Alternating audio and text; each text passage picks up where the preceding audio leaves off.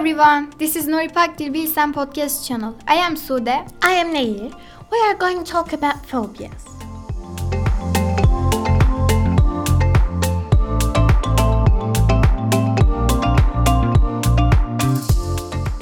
We are aware or not, all of us have phobias, right?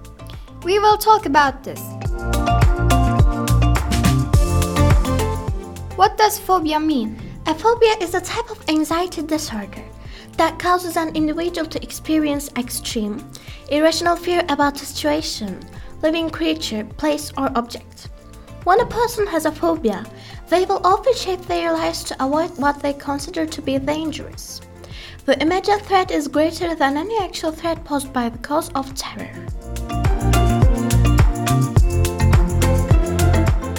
Phobias are diagnosable mental disorders. The person will experience intense distress when faced with the source of their phobia. This can prevent them from functioning normally and sometimes leads to panic attacks. A phobia is an exaggerated and irrational fear. Specific phobia. This is an intense, irrational fear of a specific trigger. Social phobia or social anxiety. This is a profound fear of public humiliation and being singled out or judged by others in a social situation. The idea of large social gatherings is terrifying for someone with social anxiety. It is not the same as shyness. Agoraphobia. This is a fear of situations from which it would be difficult to escape if a person were to experience extreme panic, such as being in a lift or being outside of the home. It is commonly misunderstood as a fear of open spaces, but could also apply to being confined in a small space, such as an elevator or being on public transport. People with agoraphobia have an increased risk of panic disorder. Specific phobias are known as simple phobias as they can be linked to an identifiable cause that may not frequently occur in the everyday life of an individual, such as snakes. These are therefore not likely to affect day to day living in a significant way. Social anxiety and agoraphobia are known as complex phobias, as their triggers are less easily recognized. People with complex phobias can also find it harder to avoid triggers, such as leaving the house or being in a large crowd. A phobia becomes diagnosable when a person begins organizing their lives around avoiding the cause of their fear. It is more severe than a normal fear reaction. People with a phobia have an overpowering need to avoid anything that triggers their anxiety.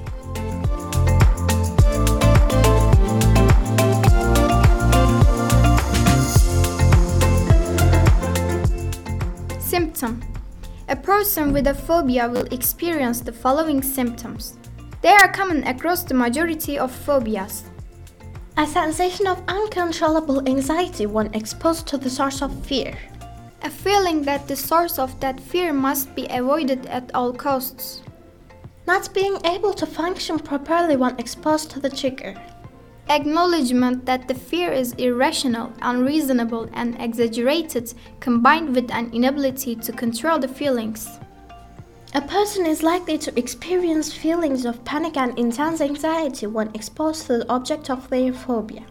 The physical effects of these sensations can include sweating, abnormal breathing, accelerated heartbeat, trembling, hot flashes or chills, a choking sensation chest pains or tightness, butterflies in the stomach, pins and needles, dry mouth, confusion and disorientation, nausea, dizziness, headache.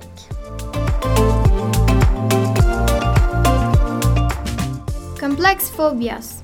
A complex phobia is much more likely to affect a person's well being than a specific phobia. For example, those who experience agoraphobia may also have a number of other phobias that are connected. These can include monophobia, or a fear of being left alone, and claustrophobia, a fear of feeling trapped in a closed spaces. In severe cases, a person with agoraphobia will rarely leave their home. Types The most common specific phobias Agoraphobia fear of darkness. Acrophobia, fear of heights. Aerophobia, fear of flying. Aquaphobia or hydrophobia, fear of water. Arachnophobia, fear of spiders. Astrophobia, fear of thunder and lightning. Atelophobia, fear of imperfection. Autophobia, fear of being alone. Blood, injury and injection phobia, BII. Fear of injuries involving blood. Catagelophobia, fear of being ridiculed. Claustrophobia, fear of confined spaces. Coulrophobia, fear of clowns. Cynophobia, fear of dogs. Dentophobia, fear of dentists. Driving phobia, fear of driving a car. Ailurophobia, fear of cats. Escalophobia, fear of escalators. Gamophobia, fear of marriage. Glossophobia, fear of speaking in public. Hippopotomonstrosesquippedaliophobia, fear of long words. Iatrophobia, fear of doctors. Insectophobia, fear of insects. Lilapsophobia, fear of tornadoes and hurricanes. Necrophobia, fear of death or dead things. Obesophobia, fear of gaining weight. Ophidiophobia, fear of snakes. Phobophobia, fear of phobias. Pyrophobia, fear of fire. Scolionophobia, fear of school. Scoptophobia, fear of being stared at. Sociophobia, fear of social evaluation. Somniphobia, fear of sleep. Tachophobia, fear of speed. Trypophobia, fear of holes. Tunnelphobia, fear of tunnels. Xenophobia, fear of strangers or foreigners. Zoophobia, fear of animals.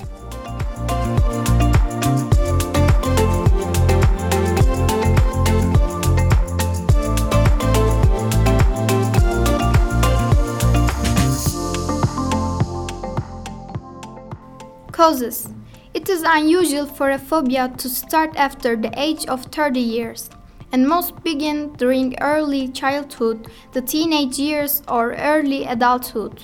They can be caused by a stressful experience, a frightening event, or a parent or household member with a phobia that a child can learn.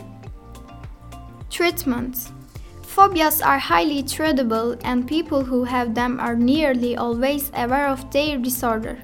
This helps diagnosis a great deal. Speaking to a psychologist or psychiatrist is a useful first step in treating a phobia that has already been identified. If the phobia does not cause severe problems, most people find that simply avoiding the source of their fear helps them stay in control.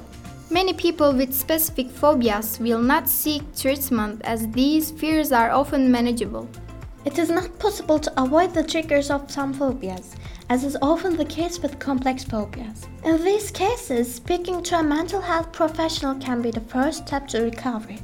Most phobias can be cured with appropriate treatments. There is no single treatment that works for every person with a phobia. Treatment needs to be tailored to the individual for it to work. The doctor, psychiatrist, or psychologist may recommend behavioral therapy, medications, or a combination of both. Therapy is aimed at reducing fear and anxiety symptoms and helping people manage their reactions to the object of their phobia.